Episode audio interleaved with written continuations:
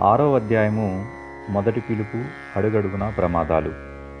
ఈ యాత్రలో నాకు పెట్టిన మూడు పరీక్షల్లోనూ ఒంటరిగా ఎవరు తోడు లేకుండా ఉండటము ఋతువుల తీక్ష్ణతను సహించుట క్రూర జంతువులతో మైత్రి స్థాపించుకొనుట. నేను ఈ పరీక్షల్లో కృతార్థుడినైనానని గురుదేవులు చెప్పినారు.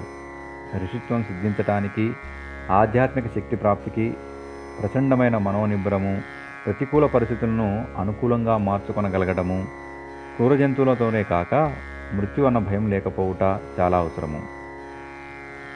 నా ఆధ్యాత్మిక జీవనంలో గురుదేవులు పరోక్షముగా శ్రీ మదన్మోహన్ మాలవ్య గారి ద్వారా యజ్ఞోపవీతం ఇచ్చి గాయత్రి మంత్ర నిత్య ఉపాసన విధి విధానము తెలిపినారు. వయసు తక్కువైనా చెప్పిన విధానాన్ని తూచా చెప్పకుండా పాటించాను. ఒక్కరోజు కూడా విఘ్నం కలగలేదు. సాధన చేయని రోజు భోజనం చేయలేదు. అదే నియమాన్ని పాటించాను. అది ఈరోజు వరకు భంగం కాలేదు. జీవితాంతము ఈ నియమము నిర్విఘ్నముగా కొనసాగుతుంది అని నా నమ్మకము. ఆ తరువాత గురుదేవులు ప్రకాశ రూపంలో సాక్షాత్కరించారు.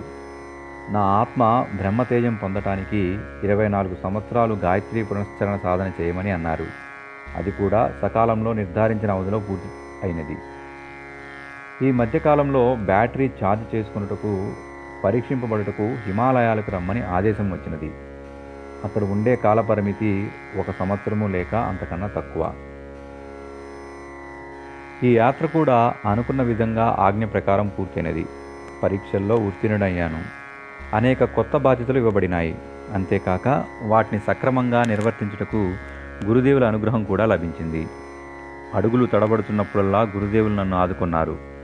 ఒక సంవత్సరం పూర్తి అయినదో లేదో నా అంతరంగంలో హిమాలయాలకు రమ్మని పిలుపు అందినది. నాకు కుతూహలముగా ఉన్నది. చూడని చూడాలనే ఆకాంక్ష కొత్త అనుభవాలను పొందాలనే ఉత్కంఠ ఉన్నది. సాధారణంగా ఎవరు అటువైపు వెళ్ళటానికి సాహసించని కాలంలో ఆహారం కూడా దొరకని చోట్లల్లో ఒంటరిగా ప్రయాణించాలంటే మనసులో భయం కలగక మానదు. చివరకు సాహసమే జయించింది. సంకుచిత సంస్కారాల భయం ఒకవైపు ఇంటి వద్ద లభించే సుఖ ఆనందమయ సంరక్షిత వాతావరణం మరొక వైపు కురు పాండవుల మధ్య జరిగిన మహాసంగ్రామం లాంటిది ఇరవై నాలుగు గంటలు జరిగింది. రెండవ రోజు నేను హిమాలయ యాత్రకు బయలుదేరాను. కుటుంబానికి ముందుగానే నా ప్రయాణం వార్త తెలియజేశాను. అడ్డుపుల్లలు వేసి ఆపడానికి ప్రయత్నించే వాళ్ళు కూడా మౌనంగానే ఉన్నారు. నేను తీసుకున్న నిర్ణయాలు మారవని వాళ్ళకి తెలుసును. కష్టమైన పరీక్షలు ఎదుర్కొంటా వాటికి తగిన ప్రోత్సాహం పొందుట నా జీవితంలో అనేక సార్లు జరిగిన సంఘటనలే. బహుమతి పొందుతో పాటు ఇంతకు ముందు కన్నా కష్టమైన పరీక్షలు ఎదుర్కొనుటకు తగిన ప్రోత్సాహం కూడా లభించేది. మొదటి సత్సంగము మొదటి హిమాలయ యాత్రలో జరిగినది. హిమాలయాలను దూరం నుండే చూచాను కానీ అతడు నివసించటకు ఏ విధమైన పరిస్థితులను ఎదుర్కోవాలో నాకు తెలియదు. ఆదేశం రాగానే యాత్రకు బయలుదేరినాను. ఆ రోజులలో దేవప్రయాగ నుండి ఉత్తర కాశీ వరకే రోడ్డు ఉండేది. మిగతా మార్గం అంతా కాలినడకన వెళ్ళవలసి వచ్చేది. ఋషికేశ్ నుండి దేవప్రయాగ వెళ్ళాలంటే అది కూడా తాత్కాలిక కాలినడక మార్గమే. ఎంత సామాగ్రి వీపు మీద మోసుకెళ్ళగలమో ఆ అనుభవం కూడా నాకు లేదు. అందువల్ల కొంచెం ఎక్కువ తీసుకెళ్ళినాను. మోసుకెళ్తుంటే ఆ సామాగ్రి బరువు అనిపించింది. కావున వాటిలో అత్యంత అవసరమైనవి తప్ప మిగిలిన వాటిని దారిలో కొందరికి పనిచేశాను. నా మొదటి యాత్రలో గురుదేవులు విపరీత పరిస్థితుల్లో కూడా చెక్కు చెదరని నా మనోధైర్యాన్ని పరీక్షించదలిచినారు. అందువల్ల యాత్ర ముందుకు సాగుతున్న కొద్దీ కష్టతరమవుతూ వచ్చింది. క్లిష్ట పరిస్థితులను ఎదుర్కొని వాటిని మనకు అనుకూలంగా మార్చుకొనవచ్చునని అనుభవపూర్వకంగా చెప్పదలుచుకున్నారు. గురుదేవుల నుండి అతి ముఖ్యమైన నిర్ణయాలను పొందుటకు మనిషి చాలా దీక్షగా ఉండాలి. ఇదివరకు భూతల స్వర్గమనబడే ఈ ప్రదేశంలో ఋషికేశుకు పైన గోముఖం వరకు దేవతలు ఉండేవారు అని ప్రతీతి. కానీ హిమయుగము తరువాత పరిస్థితులు మారిపోయినవి. దేవతలు కారణ శరీరం ధరించి అంతరిక్షంలో ఉండుట మొదలుపెట్టినారు. పూర్వకాల పురుషులు గోముఖంపై ప్రదేశాలకు వెళ్ళినారు. హిమాలయాల కింది ప్రదేశాల్లో అచ్చటచ్చట బాబాల ఆశ్రమాలు కనిపించును కానీ ఋషి కుటీరాలు లేవు. హిమాలయాలకు వెళ్ళే మార్గంలో గుహలలో సిద్ధపురుషులు ఉంటారు కానీ అలాంటిది ఏమీ కనిపించలేదు. ఉండటానికి జీవించటానికి కావాల్సిన పరిస్థితులు అతడు లేవు. అందువల్ల భ్రమతో అతడుకు వచ్చిన ఎవరూ ఉండరు. దారిలో కనిపించిన సాధులను అడిగితే వారు కూడా ఏదో పొందుదామని ఆశతో అతడుకు వచ్చిన వారే తప్ప తపస్సులు కారు. వారికి తత్వజ్ఞానం లేదు. ఇలాంటి వారు ఇంకొకరికి ఏమి సాయం చేయగలుగుతారు అని అనుకుంటూ ముందుకు సాగాను. వీరికంటే మార్గంలో అత్తటత్త దుకాణాలు పెట్టుకొని వ్యాపారం చేసుకునేవారు ఎన్నో రెట్టురయం అనిపించినారు. బియ్యము పప్పు మొదలైనవి వారి వద్ద కొంటే అద్దె లేకుండా వంట పాత్రలు వంట చేసుకుని తిరిగి ఇచ్చేయటానికి ఒప్పుకునేవారు. అతట తయారైన కంబళీలు రాత్రిళ్ళు అద్దెకిచ్చేవారు నడిచి వెళ్ళుట చలికాలము ఇవి రెండూ చాలా కఠోర పరీక్షలు. ఆ క్షేత్రాలలో నివసించే సాధువులు సన్యాసులు కూడా వెచ్చగా ఉండే క్రింది ప్రాంతాలకు దిగి వస్తారు ఎక్కువ చలి ఉంటే గ్రామవాసులు పశువులను మేపుకున్నటకు క్రింది ప్రాంతాలకు దిగి వస్తారు గ్రామాలు గుడిసెలు అన్నీ నిర్మానుష్యంగా ఉంటాయి. అలాంటి స్థితిలో నేను ఉత్తర కాశీ నుండి నందనవనం వరకు కాలినడకన వెళ్ళవలసి వచ్చింది. ఉండటానికి తినటానికి ఏ వీలు లేకుండా ఒంటరిగా వన్య జంతువులతో తిరిగే ప్రాంతంలో యాత్ర చాలా సులభంగా జరిగింది. అతి చల్లని గాలి వీస్తూ ఉండేది. చుట్టూ చాలా ఎత్తైన పర్వతాలు ఉండుట వలన ప్రొద్దున పది గంటలకు సూర్యుడు కనిపిస్తే మధ్యాహ్నం రెండు గంటలకే కొండచాటుకు వెళ్ళిపోయేవాడు. కొండ శిఖరాలపైన సూర్యుని వెలుగు కనిపించినా నేను నడిచే దారి అంతా మసకమసగ్గా కనిపించేది. దారిలో ఎప్పుడో తప్ప మనిషి కనిపించేవాడు కాదు. అంతా నిశ్శబ్ద ఏకాంతమునకు తోడుగా నా శరీరంలో లబ్డబ్ అనే హృదయం శిరసులో ఆలోచించే మనసు మాత్రమే ఉండేవి. ఇటువంటి పరిస్థితుల్లో దూర ప్రయాణం చేయగలనా అనే పరీక్ష నాకు తీసుకొనబడుతున్నది హృదయము ఊపిరి ఉన్నంత వరకు శ్వాస ఎన్నాళ్ళు తీసుకోవాలో అన్నాళ్ళు తీసుకుంటుంది కదా అనే ధైర్యం చెప్పింది. చెట్లలో ప్రాణం ఉన్నది కదా. చెట్ల మీద పక్షులు కూడా నివసిస్తున్నాయి కదా. నీళ్ళలో జలచరాలు ఉన్నాయి అడవిలో జంతువులు ఉన్నాయి ఇవన్నీ ఒంటరిగా నగ్నంగా ఉంటున్నాయి. ఇన్ని ప్రాణులు ఉన్న ప్రదేశం ఏకాంత ప్రదేశం ఎలా అవుతుంది? వసుదైక కుటుంబం అనే నీవు ఈ ప్రాంతంలో ఒంటరివి ఎలా అవుతావు? మనిషినే ప్రాణి అని ఎలా అనగలం? ఈ జీవకోటి నీ సహచరులు కారా? కావున ఒంటరితనం ఏమున్నది? ఇలా నా యాత్ర కొనసాగుతూనే ఉంది. ఆలోచనలు అలా నిరంతరం కొనసాగుతూనే ఉన్నాయి. మనసు ఒంటరిగా ఉండే అలవాటు లేక పరిపరి విధాలు పోతున్నది. చీకటిలో భయానికి కూడా ఇదే కారణం. మనిషి పగలల్లా వెలుతురులోనే ఉంటాడు. రాత్రిపూట దీపాలు వెలిగించుకుంటాడు. నిద్ర వచ్చినప్పుడు చీకటిలో ఉన్నా చీకటిలో ఉండటానికి భయపడతాడు. యోగికి ఈ విధమైన భయాలు ఉండకూడదు. ఆధ్యాత్మిక ప్రగతికి అభయం మొదటి సోపానం. అది లేకపోతే గృహస్థులుగా ఉండి అన్ని రకాల వ్యవస్థలు చేసుకోవాల్సి వస్తుంది. మనసు అపరిపక్వంగా ఉండిపోతుంది. ఒంటరితరం తరువాత ఆ హిమాలయ క్షేత్రాలలో భయానికి రెండవ కారణము క్రూర జంతువులు. అవి పగటిపూట కన్నా రాత్రిళ్ళు ఆహారాన్ని వెతుకుతూ ఉంటాయి. రాత్రిపూట ఒంటరిగా వెళుతున్న బాటసారులు క్రూర జంతువుల బారి నుండి తప్పించుకున్నట చాలా కష్టము. ఇటువంటి స్థితిలో కూడా నేను చాలా దూరం ప్రయాణించాను. యాత్రలో నేను ఏ చోట విశ్రమించినా పాములు కొండ చిలువలు నా చుట్టూ బుసలు కొడుతూ తిరుగుతుండేవి. చిన్నజాతి సింహముల ఆధిక్యత ఇక్కడ ఎక్కువ. వీటికి పెద్ద పులుల కంటే చురుకుతనం ఎక్కువ. కానీ చిన్న ఆకృతిని కలివి కనుక బలం తక్కువ. కావున చిన్న చిన్న జంతువుల మీద ఆక్రమణ చేస్తూ ఉండేవి. శాకాహారి అయిన ఎలుకబంటి కూడా ప్రమాదకరమైనదే. శివాలక కొండలు ఆ దరిదాలపుల్లో ఏనుగులు కూడా సంచరిస్తూ ఉండేవి. ఈ జంతువుల స్వభావం ఏమిటంటే మన మనసులో ఏమాత్రం భయము కోపం ఉన్నా అవి మన మీద ఎగిరిపడతాయి. కొండ చిలువలు పాములు ఎలుకబంట్లు చిరుతపుల్లు ఏనుగులు రోజుకు ఎన్నోసార్లు యాత్రికుల మార్గంలో వస్తూ ఉంటాయి. యాత్రికులు చాలామంది ఉంటే అవి తప్పించుకొని దారి మార్చి వేసుకుంటాయి.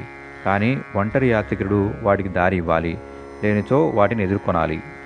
ఈ విధమైన పరిస్థితులకు రోజుకు రాత్రి పగలు కలిపి పది నుండి ఇరవై సార్లు వచ్చేవి. ఒంటరిగా ఉన్న నన్ను చూసి అవి నిర్భయంగా మీదకు వచ్చేవి.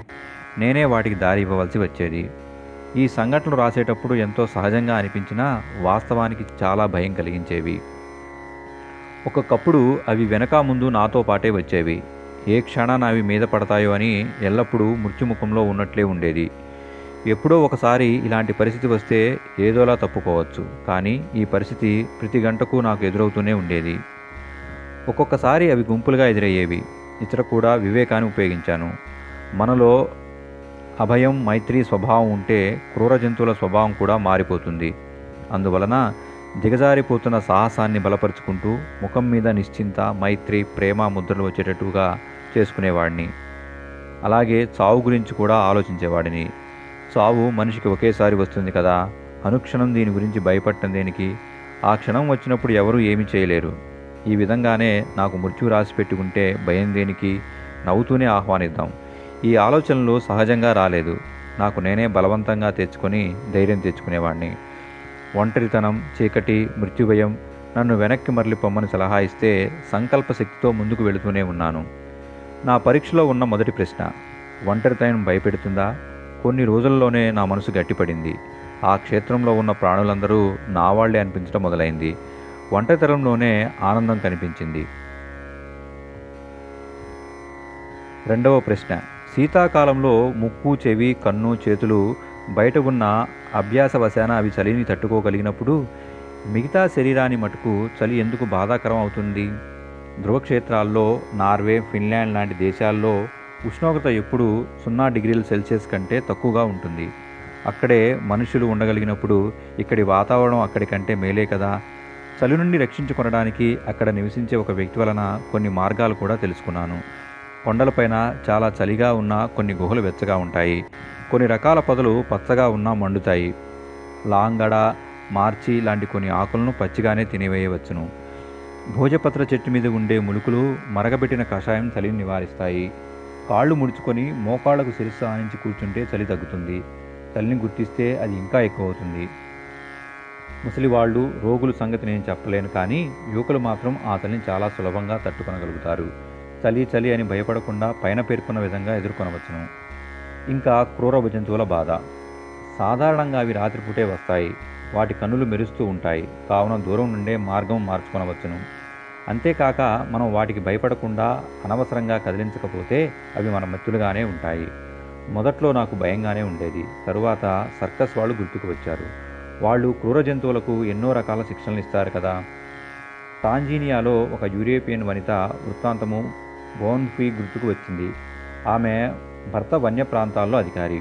ఆ స్త్రీకి ఒక రెండు చిన్న పులిపిల్లలను తెచ్చిచ్చాడు తెచ్చి ఇచ్చాడు. అవి పెద్దవైనా కూడా ఆమె ఒడిలోనే పడుకునేవి. మన మనసులో నిర్భీత ప్రేమ పుష్కలంగా ఉంటే ఎంతటి అడవిలోనైనా ఆనందంగా ఉండవచ్చు. అడవిలో ఉండే కోయజాతి వాళ్ళు క్రూరముగాలతో కలిసి జీవించున్నారు కదా. ఈ విధమైన ఆలోచనలతో నా భయం పూర్తిగా పోయినది. నా జీవితంలో ఒక రోజున ఆవు సింహం ఒకే చోట నిర్భయంగా సంచరించగలిగే ఆశ్రమం నిర్మిస్తాను అని అనుకున్నాను. మనసు చాలా బలహీనమైనది. దాన్ని మలుచుకోగలిగితే చాలా బలమైనది కూడా. మనస్సులోని అన్ని భయాలను తొలగించి నా యాత్రను కొనసాగించాను. మొట్టమొదట చాలా భయంగా కనిపించే ప్రతికూల పరిస్థితులు చాలా సహజంగా స్వాభావిక పరిస్థితులుగా కనిపించడం మొదలైనది. ఇరవై రోజుల నా యాత్రలో మనసును పూర్తిగా నా వశం చేసుకోవటం వలన నేను జన్మతః ఇక్కడ ఉన్నానా అన్నట్లుగా అచ్చట పరిస్థితులను అలవాటు పడిపోయాను. గంగోత్రి వరకు యాత్రికుల వలన ఏర్పడిన మార్గం ఉన్నది. గోముఖం వరకు చిన్న కాలిబాట ఉన్నది. దాని తర్వాత కష్టము. తపోవనం చాలా ఎత్తులో ఉంటుంది. వెళ్ళుటకు మార్గం కూడా లేదు. దైవం మీద భారం వేసి అంతఃప్రేరణ వల్ల వెళ్ళవలసిందే. తపోవనం ఒక వర్గాకార పీఠభూమి. దాని తరువాత కొండ శ్రేణులు ఆ పైన నందనవనం ఉన్నది. నన్ను అక్కడికి రమ్మన్నారు. సకాలంలో చేరుకున్నాను. గురుదేవులు అక్కడ నిలుతూనే ఉన్నారు. నా ఆనందానికి అవధులు లేవు. ఆయన చాలా ప్రసన్నత వ్యక్తం చేశారు. మొదటిసారి ఆయన నా ఇంటికి వస్తే ఇప్పుడు నేను ఆయన వద్దకు వచ్చాను. జీవితాంతం ఇలాగే సాగగలిగినచో అదే గురు శిష్య సంబంధానికి సార్థకత.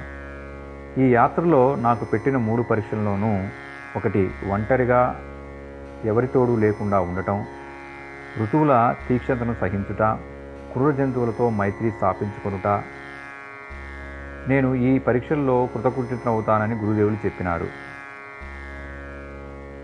ఋషిత్వం సిద్ధించటానికి ఆధ్యాత్మిక శక్తి ప్రాప్తికి ప్రచండ మనోనిబ్బరము ప్రతికూల పరిస్థితులు అనుకూలంగా మార్చుకొనగలగటము పురోజంతువులతోనే కాక మృత్యు అన్న భయపడకపోవటం చాలా అవసరం.